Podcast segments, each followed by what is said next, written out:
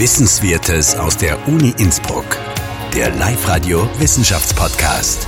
Herzlich willkommen zum Live-Radio Wissenschaftspodcast. Ich freue mich heute auf Besuch von einer Tiroler Studentin, Elisabeth Weninger aus Telfs, bei uns im Studio. Ganz kurz, was studierst du eigentlich? Also ich habe Bachelorstudium Biologie gemacht an der Universität Innsbruck und bin jetzt im Masterstudium Ökologie und Biodiversität. Und heute geht es um deine Bachelorarbeit. Genau. Da schauen wir genauer hin. Da geht es nämlich um das Schneehuhn. Genauer gesagt eben um das Lagopus muta helvetica. Der lateinische Name für diese Unterart, die bei uns eben vorkommt. Ganz kurz einmal so ein Kennenlernen vom Schneehuhn. Wie groß ist das circa? Also es hat eine Flügelspannweite von bis zu 50, 60 Zentimeter und wiegt 400 bis 600 Gramm, also doch recht groß eigentlich. Aber eben dank ihrer Gefiederfarbe, im Winter ganz weiß und im Sommer eben braun, sind sie sehr angepasst an ihre Umgebung und dadurch auch sehr gut getarnt, trotz ihrer Größe eben.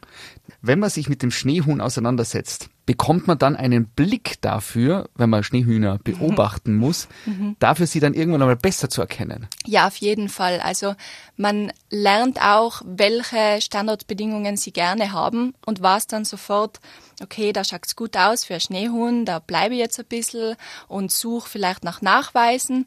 Ja, auf jeden Fall, man kriegt einen Blick dafür.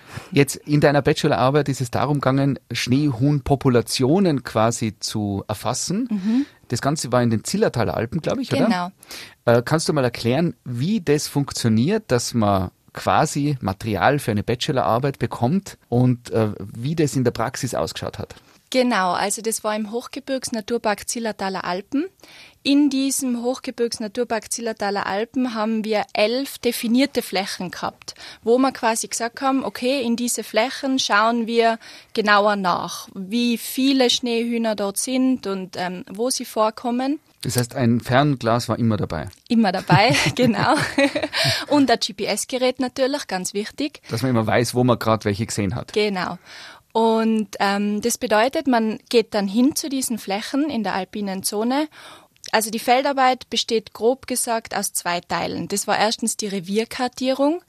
Da geht's darum, dass man die singenden Männchen, also die haben ja Balzverhalten, dass man die quasi hört und sieht auch. Wie klingen die circa? Ja, das ist ein ganz lustiges Knarren. Das ist ganz, ganz typisch für das Alpenschneehuhn. Also ja, unverkennbar. Kann man das irgendwie nachmachen? Oh, schwierig. Also, grrr, nein, da müsste man jetzt gut das R rollen können. Ja. Ist grrr, oder? Ja, das kommt ein bisschen. Okay. Wann balzen die Hähne? Also im Frühjahr. Also jetzt dann eigentlich, geht's dann bald los? Genau. Also wenn man Knarren hört, dann weiß man, das sind vielleicht Schneehuhnhähne beim Liebesspiel. Genau. Oder also, Vorliebesspiel. Ja, aber sie tun auch, also sie machen auch diese Geräusche, um ihr Revier zu verteidigen. Okay. Also auch während der Brutzeit, wenn das Weibchen brütet, also die gehen ja eine monogame Saisonehe ein, das bedeutet, der Hahn sucht sich ein Weibchen aus und bei dem bleibt es dann für eine ganze Saison, fürs Brüten. Und während das Weibchen brütet, achtet das Männchen halt darauf, dass das Revier dass da alles passt. Keine Widersacher kommen und Konkurrenten. Genau. Ah, das Schneehuhn ist monogam, also in einer Einehe-Beziehung für eine Saison. Genau, für eine Saison. Und dann löst sich diese Saison-Ehe wieder und dann suchen sie sich wieder wen Neues. Das heißt, wenn wir jetzt reden von jetzt ist es ja im hochalpinen Raum, oder? Oberhalb der Waldgrenze. Genau. Frühjahr ist da ein bisschen später, oder? Wann geht's da los bei den Schneehühnern und Hähnen? Ja, genau, da sind wir jetzt wieder bei der Revierkartierung, nämlich die muss vor Sonnenaufgang bzw. bei Sonnenaufgang stattfinden. Revierkartierung bedeutet, du sitzt mit einem Lautsprecher irgendwo gut getarnt hinterm Stein, spielst dann eine sogenannte Klangattrappe ab, also dieses Knarren des Männchens, genau, und wartest dann, ob ein Männchen darauf reagiert. Und dann weißt du, dass es in diesem Gebiet eben, je nachdem ein oder wenn du 2 Männchen hörst, in diesem Gebiet verschiedene Reviere sind. Das heißt, da sitzen dann Studentinnen, Studenten, Uni-Mitarbeiter, irgendwo hinterm Stein. Genau. Es ist wahrscheinlich sehr kalt in der Früh noch, oh, ja. Oder? Es ist noch dunkel, ja. Und man hat einen Lautsprecher mit männlichen, wunderbaren Balzgeräuschen, genau. Und genau. Wartet dann, ob man irgendwas hört, ob irgendwer reagiert. Ganz genau. Und man geht auch wirklich sehr früh los. Also unsere ganzen Flächen, die haben gestartet auf 2000 Meter, über 2000 Meter. Bedeutet, wir haben oft im Naturparkhaus schlafen müssen. Also das ist in Ginzling auf einer Höhe von 1000 Meter. Das war unser Stützpunkt. Von dort sind wir dann mit dem Auto gestartet zum Ausgangspunkt der Wanderung, also dem Aufstieg. Sind dann zur Fläche aufgestiegen, teilweise ja 1000 Höhenmeter in der Früh, und das vor Sonnenaufgang. Sprich, im Sommer, wenn die Sonne sehr früh aufgeht, sind wir wirklich um 2 losgestartet, 2 in der Früh. Und ja, dann steigt man auf, schaut, dass man irgendwo ein geeignetes Plätzchen findet und wartet und lauscht. Und war das so, ich stelle mir es gerade so vor, weil man diesen ganzen Aufwand betreibt, oder? Und früh aufstehen um 2 in der Früh ist dann wirklich herausfordernd, man schlaft ja dann oft nicht so gut. War es dann immer so, dass weil ich stelle mir das ganz schlimm vor, wenn dann kein Männchen reagiert, stundenlang wartet man und dann kommt nichts, nur Stille. Ist das passiert? Leider, ja. Also die Feldarbeit kann manchmal enttäuschend sein. Dafür ist es umso schöner, wenn man dann eines hört. Ich gehe davon aus, es geht jetzt nicht nur ums Hören da, sondern man kann dann schon auch einmal auch schauen und man sieht einmal mit dem Fernglas eins, oder? Also man kann es dann schon auch. Also man hört ja, ob das Männchen nah ist oder weiter entfernt, weil man hört die Knarrlaute wirklich über Kilometer weit teilweise, wenn einfach das Echo halt. Und die verteidigen dann natürlich auch ihr Revier und kommen in so einen Balzflug dir entgegen. Also man sieht sie schon auch. Eigentlich voll unfair aber auch, oder? Weil, nein, eigentlich nicht unfair, weil die meinen dann, es ist ein Konkurrent da und derweil war es nur ein Lautsprecher. Deswegen ist es auch offiziell gar nicht erlaubt, dass man darf das nur für Forschungszwecke abspielen, weil natürlich ist das ein Stress für die Tiere. Ein Energieraub auch in dem Sinn, oder? Ganz genau. Und das ist auch sehr genau definiert, wie diese Klangertrappe abgespielt wird. Also man hat da genaue Vorgabe, einmal abspielen, 5 Minuten warten, nochmal abspielen, dann 10 Minuten warten und also... Also man kann nicht den Quollen Balzdisco machen, ist auch sozusagen alles reglementiert zum Wohle der Natur und der Tiere. Ganz genau. Es klingt aber spannend irgendwie, dass man sich nur vorstellen kann, wie viele Tage hast du da im Zuge deiner Bachelorarbeit quasi diese Feldarbeit gemacht? Das ist schwer zu sagen. Also begonnen haben wir mit der Feldarbeit im späten Frühjahr. Dann ist es durchgegangen den ganzen Sommer und dann auch noch im Herbst. Und ja, immer wenn schön Wetter war, waren wir eigentlich unterwegs. Und bei dir waren sie immer braun, die Schneehühner und Hähne? Nein. Oder waren sie noch weiß oder dazwischen? Genau, also im Frühjahr sind sie ja gerade in diesem Wechsel. Das heißt, sie sind da so weiß-braun gemischt. Und dann im Sommer sollten sie braun sein und im Winter dann wieder ganz weiß. Ich habe gelesen, bei Schneehühnern ist das Besondere, die haben 3-mal Federwechsel, oder? Genau. Im Jahr. Das heißt, da geht's richtig zur Sache. Genau. Deswegen findet man auch sehr oft Federn. Du hast auch Federn mitgebracht, ganz klassische, schöne, weiße Federn, wie man sie sich vorstellt. Und gesagt, Schneehuhnfedern kann man ganz, ganz einfach erkennen. Genau. Also man erkennt sie daran, dass die Schneehuhnfedern aus einem Kiel noch eine zweite, kleinere Feder hinten dran haben. Das klingt jetzt, wenn man es hört, denkt man sich, ja, wieso? Aber wenn man das weiß und eine sieht, ich habe sie jetzt auch quasi so diesen Aha-Effekt haben können, einfach eine Feder und drinnen ist quasi noch so eine kleine Babyfeder dabei. Genau. Also, und dann weiß man, das ist 100% ein Schneehuhn. Ganz genau, das ist ganz typisch für die Raufußhühner. Also das Schneehuhn gehört ja zu den Raufußhühnern. Also es könnte auch ein Auerhahn sein. Oder ist das was anderer? Nein, gehört auch zu den Raufußhühnern, aber natürlich nicht weiß. Genau. Also wenn es weiß und doppelte mit Babyfeder, dann ein Schneehuhn. Jetzt stelle ich mir vor, wenn du da unterwegs bist am Berg, bei Wind und Wetter, und da wird ja auch wahrscheinlich rundherum irgendwann einmal was passiert sein, was jetzt nicht so geplant war. Habt ihr irgendwen anderen angebalzt, Steinböcke, also, andere Tiere? Hat es da irgendein Erlebnis gegeben? Wenn man natürlich so aufmerksam da da oben herumspaziert, dann sieht man natürlich ganz oft Murmeltiere, sieht man Steinböcke, Gamsen natürlich. Also ja, man ist ja da doch für teilweise 10 Stunden unterwegs. Genau, da können wir vielleicht einen zweiten Teil der Kartierung beschreiben. Das ist dann quasi diese Schleifenlinientaxierung. Das klingt jetzt nach einem Wort, wo ich überhaupt nicht weiß, was es heißt. Schleifenlinientaxierung. Genau, das bedeutet, man geht in Schleifenlinien das zu untersuchende Gebiet ab.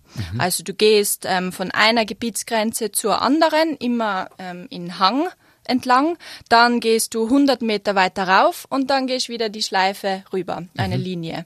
Und so entsteht eine wirklich schöne Schleifenlinie. Und dort sucht man Federn und Kot und Nester oder so. Ganz genau, das war eben der zweite Teil der Kartierung, wo du nach indirekten und direkten Nachweisen vom Schneehuhn suchst.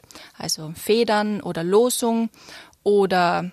ja, die direkten Nachweise Ersichtung oder man hört es nochmal. Und immer wenn du einen Fund gemacht hast, dann musst du im GPS einen GPS-Punkt setzen, damit man natürlich das danach auswerten kann. Das heißt, da macht man auch ein paar Kilometer. Ja. Man weiß, warum man vielleicht ein bisschen die Haxen spürt am Abend. Ganz genau, ja. Und hast du da gibt's da noch eine spektakuläre Anekdote? Ist da irgendwas gefunden worden, was man nicht gedacht hat? Weil ich stelle mir vor, so aufmerksam geht man ja normalerweise sonst nie Berghänge ab, oder? Ja, also an Tagen, wo es oft nicht so gut ausgeschaut hat mit Losung oder Federn finden, habe ich doch sehr viel Steine gefunden. Und ja, also manchmal ist die Feldarbeit wirklich sehr ermüdend, weil man halt querfeldein, also es gibt ja natürlich keinen Weg, irgendwo in unsere Gebiete ist schon immer wieder dieser Berliner Höhenweg, der bekannte Wanderweg durchgegangen, aber der war auch nicht sehr viel begangen. Das heißt, man ist da wirklich alleine unterwegs. Für 10 Stunden geht da seine Schleifenlinien und sucht am Boden entlang nach Nachweisen. Wer ist denn eigentlich ein Feind von den Schneehühnern? Wer frisst denn gern Schneehühner? Mei, ganz unterschiedlich, also Raubvögel sogar. Also der Adler wäre wahrscheinlich ein klassischer Nicht-Freund vom Schneehuhn? Genau, ja, alle größeren Raubtiere. Fuchs wahrscheinlich gibt es da oben, oder? Ja. Ich habe gelesen, dass das Schneehuhn sich so perfekt tarnt, oder es glaubt zumindest so perfekt getarnt zu sein, dass es quasi entweder fliegt es noch weg oder es bleibt sitzen, bis man quasi fast draufsteigt. Genau. Stimmt das? Ja, genau. Mhm. Manchmal habe ich ein Schneehuhn erwischt, das wirklich mich beobachtet hat. Es hat mich gesehen und ich habe es dann im letzten Moment auch gesehen und es war wirklich ganz ruhig, ist einfach sitzen geblieben und hat beobachtet, was ich da jetzt mache. Das muss ja wirklich lustig ausschauen, wenn wir Studenten da allein irgendwo querfeldein im Gelände herumstapfen mit unseren ganzen Utensilien, weil wir haben ja unser GPS-Gerät mitgehabt, ein Walkie-Talkie, weil da oben gibt's ja keinen Handyempfang, damit man mit den anderen Kartierern in Verbindung bleiben kann.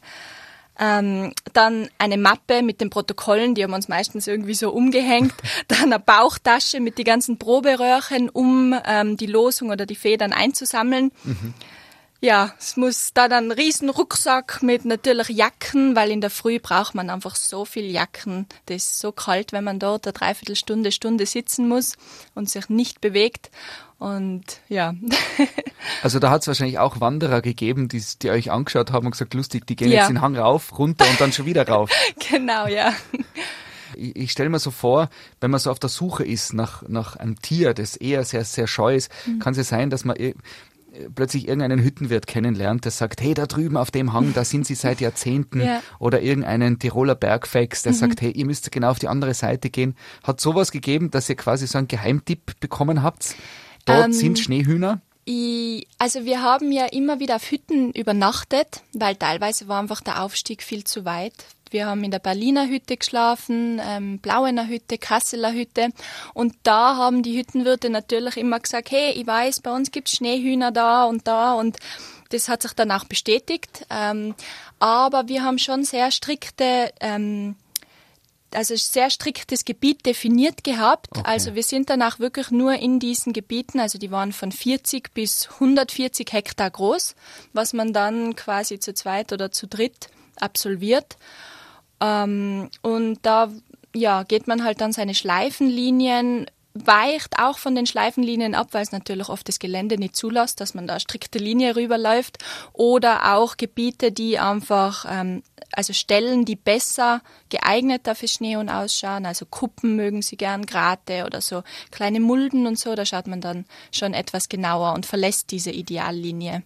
Also da ist einfach darum gegangen, das auch quasi in die Karte reinzubringen, dort leben sie gern, dort Genau. leben sie weniger gern, dort sind gar keine, warum sind dort so viele und so weiter. Genau.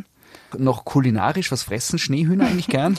Also die sind rein vegetarisch, die Adulten zumindest, also die Jungtiere sind der Ausnahme, die fressen auch kleine Wirbellose, also Arthropoden, Insekten. Und dann später fressen sie gern Knospen, Zweige, Blätter, auch Beeren gern, Knöllchenknöterich, Silberwurz, so Gräser, Kräuter. Und auch noch die Frage, weil es schon spektakulär ist, die sind im Winter monatelang oberhalb der Waldgrenze und überleben dort. Und man fragt sich, was fressen die und wie kommen die durch diesen harten Tiroler Alpenwinter? Und die machen ja, glaube ich, eine ganz spektakuläre Schneehöhle, oder?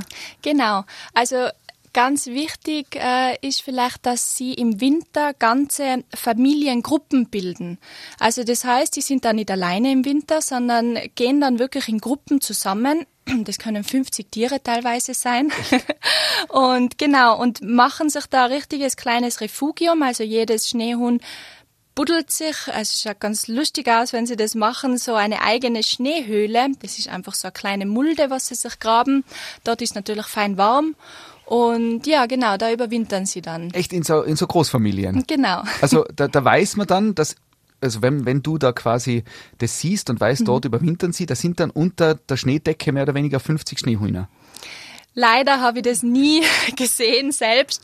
Aber wenn man zum Beispiel im Frühjahr, weil diese Schneehöhlen, die bleiben ja wirklich gut erhalten. Also wenn im Frühjahr dann noch Schnee ist, dann sieht man das natürlich und dann sieht man wirklich 10 Schneehöhlen so nebeneinander und weiß eben ganz genau, okay, das war ein Überwinterungsplatz von ja, cool. denen. Aber das muss man, also da hört man jetzt raus, die tarnen sich wirklich super. Also ja. Ich meine, wenn der Adler quasi der Feind ist. Da wäre jetzt vielleicht noch interessant zu sagen, in meiner Bachelorarbeit, da ging es ja darum, inwieweit das Alpenschneehuhn aufgrund der Klimaerwärmung höher wandert.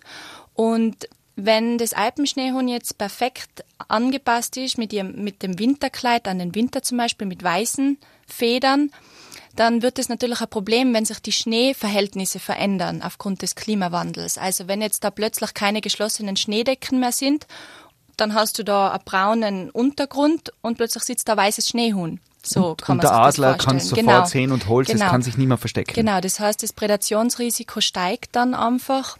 Also, dass es Opfer eines Raubtierangriffs wird. Ganz genau. Und natürlich, was auch ein Problem ist, ist die Flächenreduktion, wenn es immer weiter in die Höhe wandert, weil die Alpen natürlich, je höher, desto weniger Fläche. Irgendwann sind alle Schneehühner auf der Gipfelspitze. Und, genau, sozusagen. Und deswegen kommen sie wirklich mittlerweile schon sehr hoch vor. Also wir sind teilweise bis zum Gletschervorfeld rauf, also auf 3000 Meter und haben dort Schneehuhn-Nachweise gefunden. Also wenn der Klimawandel weiter vorantreibt und es wärmer wird, wird die Schneehuhnpopulation automatisch weniger. Genau, also es gibt auch verschiedene Studien schon dazu, also Langzeitstudien in der Schweiz, von Bernollet et al. Zum Beispiel, die haben wirklich über 35 Jahre lang beobachtet, wie sind die Veränderungen der Habitate und inwieweit wandert das Schneehuhn. Da hat man ganz verschiedene Aspekte sich angeschaut und hat wirklich gesehen, in bestimmte Gebiete ist schon nach oben gewandert und die Population hat auch abgenommen. Also das wird in näher Zukunft, ja, wahrscheinlich wird das Schneehuhn die Klimaerwärmung deutlich zu spüren kriegen.